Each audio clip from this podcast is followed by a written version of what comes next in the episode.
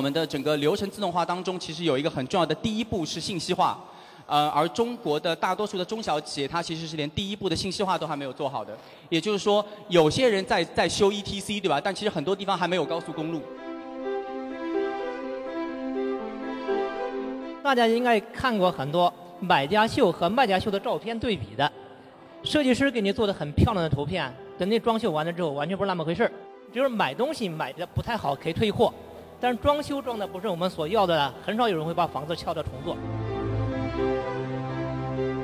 呃，慢慢的一些呃可替代性的工作，比如说重复劳动性的工作，一些呃不需要太多智能的工作，人是会慢慢被呃 AI 给取代的。我觉得在很长一段时间内，这种创造性的工作，机器还是不一定能做得很好。真正的安全，不是说你自己做出芯片就可以的，你需要整个产业链从最基础的化学开始。最基础化学、最基础的物理，我们的研究，我觉得现在我们的基础还是不够的。大家都在应用上，都在工程上花了很多力量。嗨，各位听众朋友们，大家好，欢迎收听本期的创业内幕，我是主持人丽丽。这是一档由 GGV 纪元资本发起的访谈节目，旨在为中国的听众提供更具专业视角的创业话题沙龙。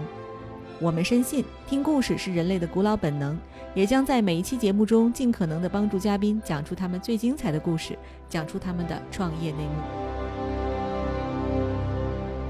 今天特别高兴能请到大家，然后我们这一次呢有一个非常重要的合作伙伴，是非常有名的这个人工智能的社区 AICUG，我们和他一起来组织今天的这个 dinner 哈。这个我们今天有三个环节，所以给大家一个心理预期哈。第一个环节就是我们会有一个我们的同事来做分享，这个同事就很牛了，他现在现在是我们 GGV 的副总裁，主要负责看高科技人工智能方向，同时呢，他也是赫赫有名的人工智能公司来也的联合创始人。啊，他今天来给大家会讲一些关于人工智能有关的事儿哈，呃，有一些投资界的 insights 啊，罗超。然后我们的第二个环节是我们会邀请几位呃人工智能方向的专家和大家来探讨一下人工智能的未来，人人工智能方向还有哪些投资机会哈。有请罗超吧。呃，谢谢谢谢各位 GGV 的伙伴。首先这个我先做一下自我介绍，我叫罗超，然后现在是 GGV 的投资副总裁，然后主要是看。技术领域的投资，包括 AI、底层芯片、呃操作系统、产业互联网、工业互联网等等一系列的这个应用领域。呃，我之前是一个创业者，然后在 AI 领域当中，嗯，也经历过了起起伏伏，知道每一个创业者自己经历的这个内心的波动吧。然后我觉得现在回来重新做投资，其实对我来说是一个更好的结果，就是可以更加有同理心的去看待每一个项目和每一个机会。所以，呃，今天我要分享的主题，呃，是。这个主办方给我的主题有点大，啊，但我今天会分享更多的是一些小故事，给大家有一些启示，然后也欢迎会后的交流。所以 AI 的投资机会到底在哪里？如果我要创业的话，我是应该做这件事呢，还是应该做这件事呢？我是应该做某一块的一个什么工作吗？我是个 NLP 的公司，还是说我是一个做视觉的公司，对吧？之前有很多人会这样去说自己，但这其实是一个很大的误解，因为今天单纯的。呃，单纯的视觉，或者单纯的 NLP，或者单纯的任何一个技术，其实它并不能解决一个核心问题的。在我看来，创业或者说新的创投机会，无论是投资还是创业，其实我觉得它是一个旋转门来的。就好像这样一个杯子，大家看这个杯子，里面有很多石块，看上去他已经没有办法再扔石块进去了，对不对？但是如果这时候我拿出一瓶一杯水倒进去，它还可以倒很多水进去。而且大多数的情景下，倒进去的水有可能它的体积是会比这些石块所占的体积还要大。其实今天创业也面临这样一个问题，就大家都觉得好像能想到的那些块状的机会都已经没有了。哎，CV 好像有那些很大的巨头，对不对？旷视好像也快要上市了。然后这个科大讯飞这样的公司都做得很好了，好像感觉每一个块状的机会都已经被做掉。那我做一个创业者，我做一个 AI 的创业者，我能做什么？所以大家就好像看到这样一个杯子一样，说哎，好像没有什么机会了。那其实不是，你应该改变一下你的思维，就是创业它不是块状的，创业是水状的，就是你看看有那么多缝隙，其实你是有机会去抓的。所谓创投机会究竟有哪一些要素？我在看公司的时候会有哪一些核心的要素是要具备的？我之后每一个都会有一些例子会去举。首先第一个是你需要有跨技术站的融合能力，你需要具备全站的。解决方案的能力。我觉得这是第一个要素要具备。我之后会有一个例子。第二个是你需要深入场景的适应性，比如说自动驾驶，我做自动驾驶是一种方法。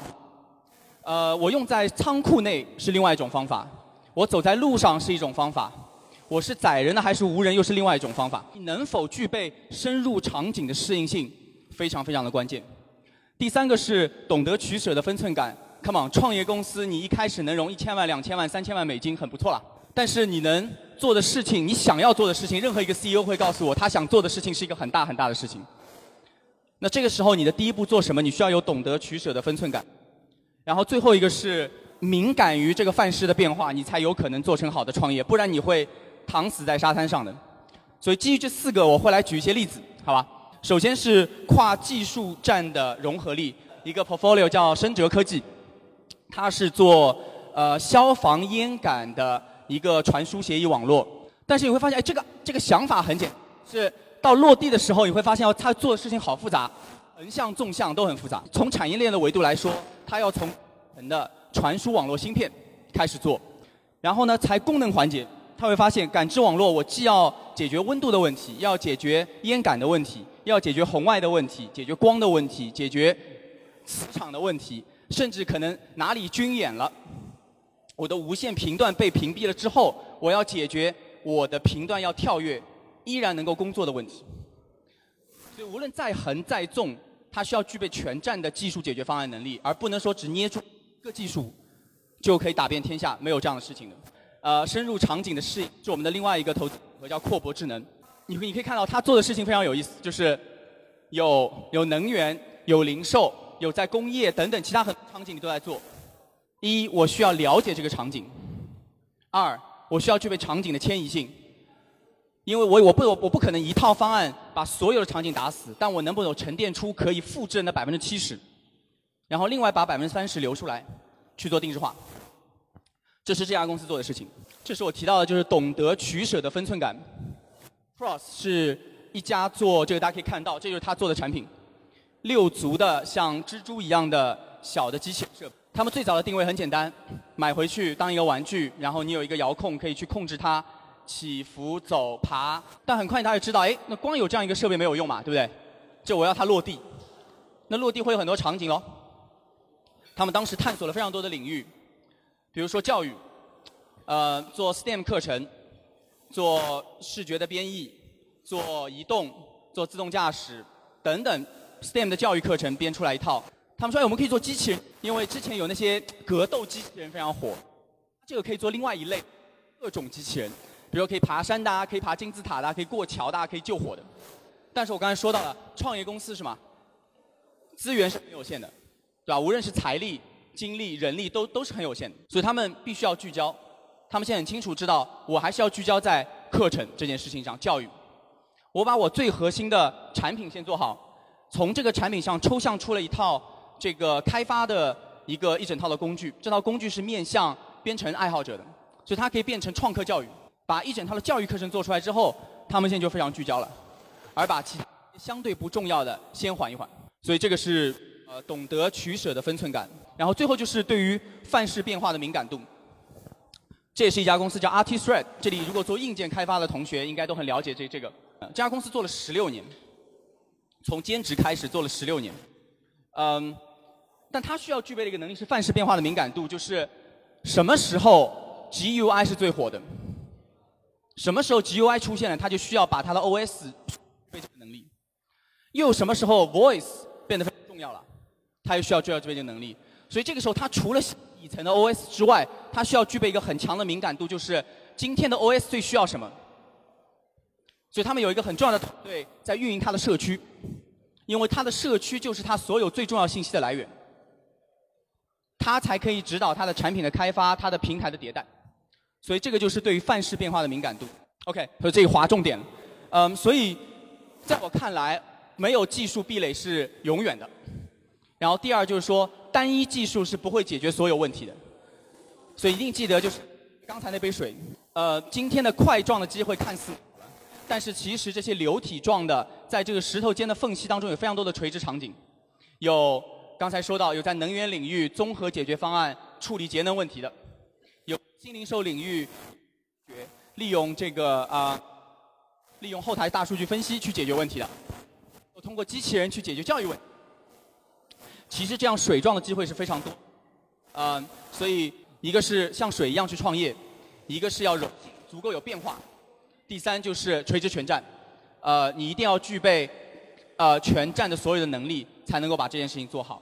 呃，罗超给我们做了非常非常精彩的分享，特别是关于这几个 portfolio 是我们呃 GGV 投资的公司哈，都是跟人工智能相关的。接下来我们请到了包括罗超在内的四位嘉宾，他们会跟我们探讨一些人工智能方向、非技术方向的话题，非常需要这个跟大家介绍一下啊。这个侯宇涛侯总呢是 NVIDIA 就是大名鼎鼎的这个英伟达，他 GPU 应用市场的总监。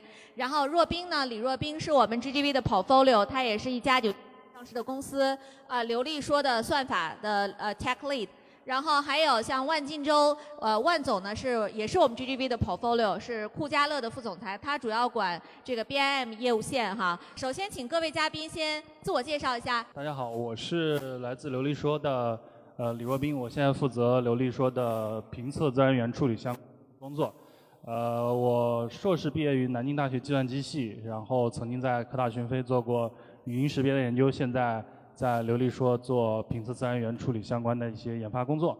对，然后简单介绍一下流利说这家公司吧。流利说是二零一二年开始创业，然后呃一直到去年九月份上市，走过了有七个年头了。呃，我们公司的主要产品呢，主要有呃流利说主 App，然后还有。雅思流利说，呃，少儿流利说等一些，现在已经基本上快面向全年龄段的一些东西了。好，大家好，我叫罗超，然后是在 GGV 工作。呃，之前的创业是做人工智能领域当中的呃 NLP 的部分，就自然语言处理的部分，做对话机器人，然后主要会用在这个客服、营销场景当中的这个解决方案，去赋能这个各种各样的大 B 吧。嗯。我觉得这段那段经历也会非常有价值的，当然我就少做一些介绍了，把这个更多的留给这个侯总。呃，各位晚上好，我是来自英伟达的侯宇涛。呃，英伟达公司呢，目前是 AI 的计算呃一个加速器的一间公司哈。那呃，我在这间公司呢也工作比较久了，零五年中国成立的时候就加入了，所以说十几年来见证了 Media 公司从一个单独的显卡的一个供应商。到现在啊，呃，非常知名的，在全球推动 AI 发展的这样的一个 computing company 哈。那我在这间公司呢，主要是在去做社区这方面的一个推广。我们是希望说，我们有非常好的一个技术，但是要透过更多更多的这样的一个社区，让更多的人用更好的一个设备去做 AI 相关的一些开发。谢谢各位。好，大家好，我是来自于酷家乐的万晋洲。呃，我在那个酷乐主要负责设计工具研发，因为它是一款三维设计软件。在加入酷乐之前，我在 Autodesk 就是一款全球领先的三维设计软件公司工作十一年，负责的是一款就是公司有三款那个现金奶流的软件，我负责其中一款软件在上海研发中心的研发管理。然后在酷乐这边，酷乐公司做的是一个装修设计相关软件，说起来稍微有点抽象啊，就是大家应该看过很多。买家秀和卖家秀的照片对比的，就是因为在室内装修里面也有类似一种情况，设计师给你做的很漂亮的图片，等你装修完了之后完全不是那么回事。因为在如果说我们做就是买东西买的不太好可以退货，但是装修装的不是我们所要的，很少有人会把房子敲掉重做。所以酷家呢主要是从那个设计工具这一层面，尽量来达到。我们所设计的和我们最后和我们最后所得到的完全一致。我可以描述一下酷家乐这个产品啊，因为我看前两个大家都知道。简单的说，如果说对呃设计师方向呢，原来大家可能没干过这事儿，但也听过有个技术叫渲染。一个渲染一个图，可能你要十几二十个小时；如果是一个 video，就更可怕，要好几天。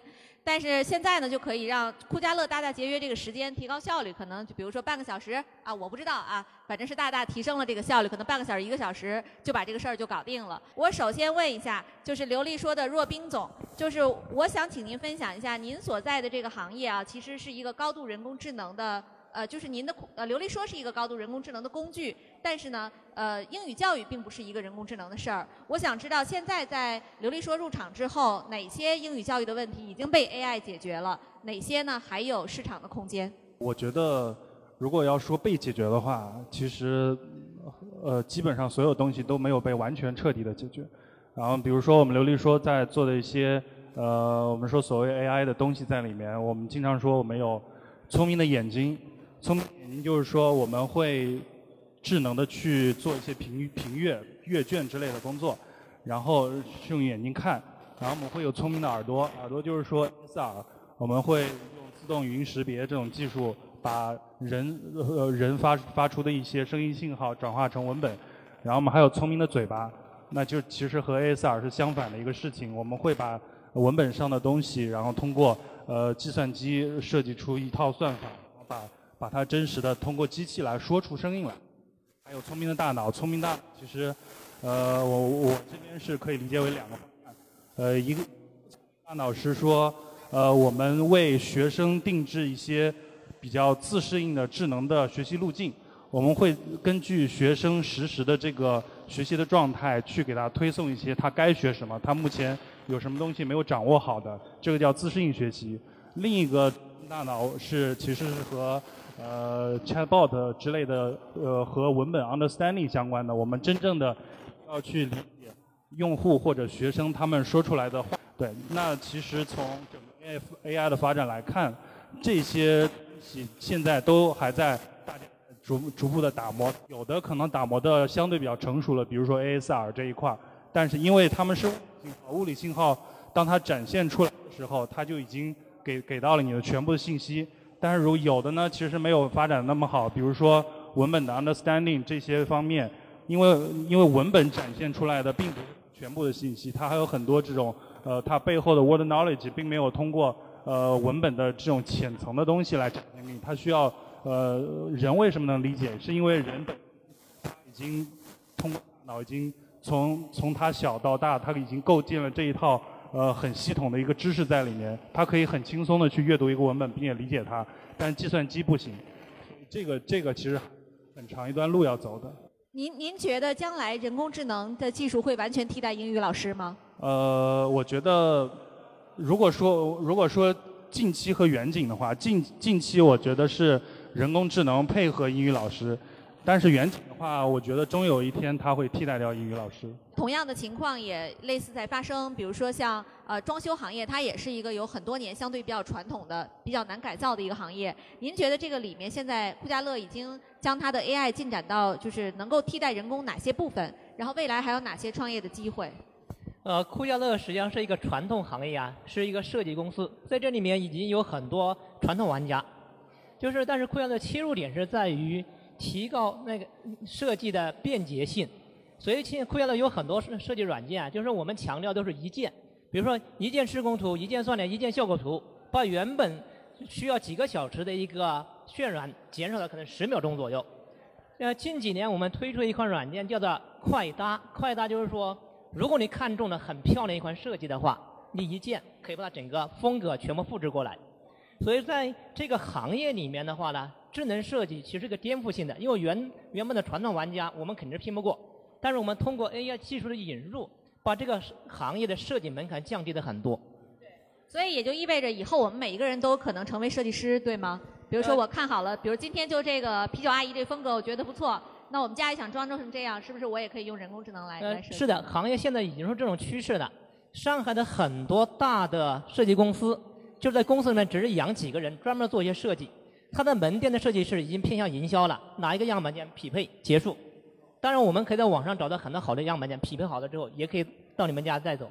特别特别有这个未来的想象空间哈。是的，是对的。啊，那么接下来我这个问题就问到咱们英伟达哈，因为刚才我看很多朋友都知道，这个还能可见我们今天的观众确实是非常专业啊。对，呃，我想问一下，就是说我们英伟达现在呢，在全球 GPU 领域呢，长期占据霸主地位。尽管我们可能有一两个来挑战的，也都是英特尔啊、AMD，也都是国际型的公司啊。但是我想问一下宇涛总，就中国的 GPU 业务是否有机会超越英伟达？然后这里边呢，我们中国面临的主要挑战在哪里？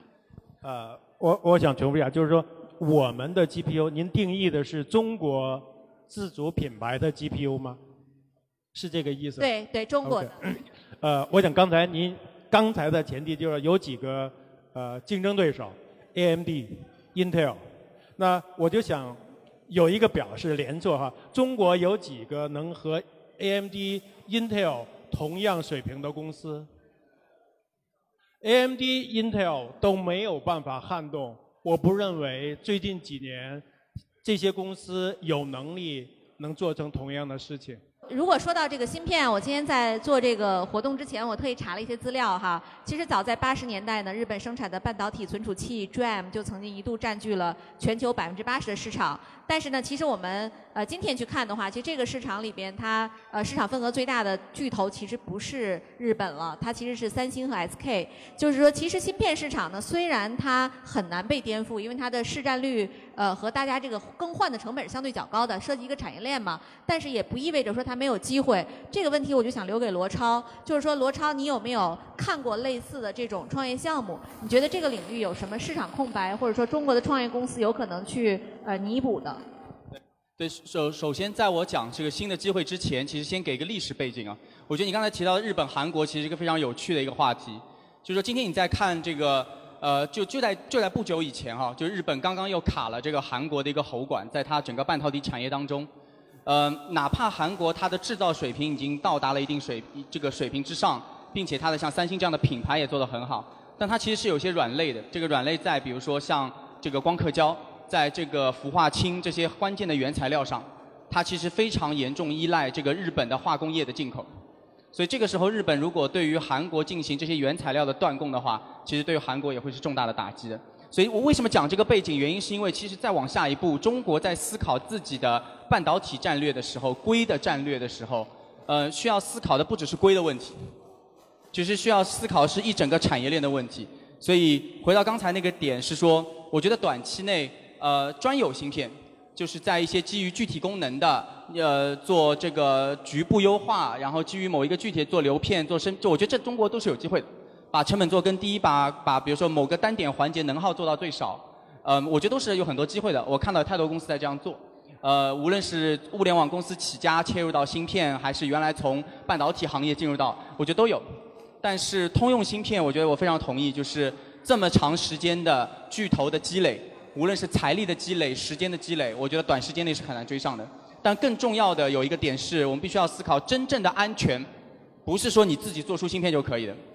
真正的安全是你需要整个产业链从最基础的化学开始，最基础化学、最基础的物理，我们的研究，我觉得现在我们的基础还是不够的。大家都在应用上，都在工程上花了很多力量，但是基础的研究是不够的，这第一。这样不然就一定会重蹈韩国和日本这样一个覆辙。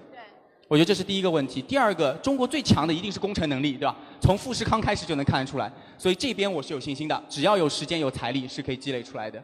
然后第三就是在应用，应用端我觉得中国是机会是很好的。嗯，所以从环产业链的三个环节来说，其实恰恰最薄弱的是最上游的。然后在中游的我们不差，只是缺点时间。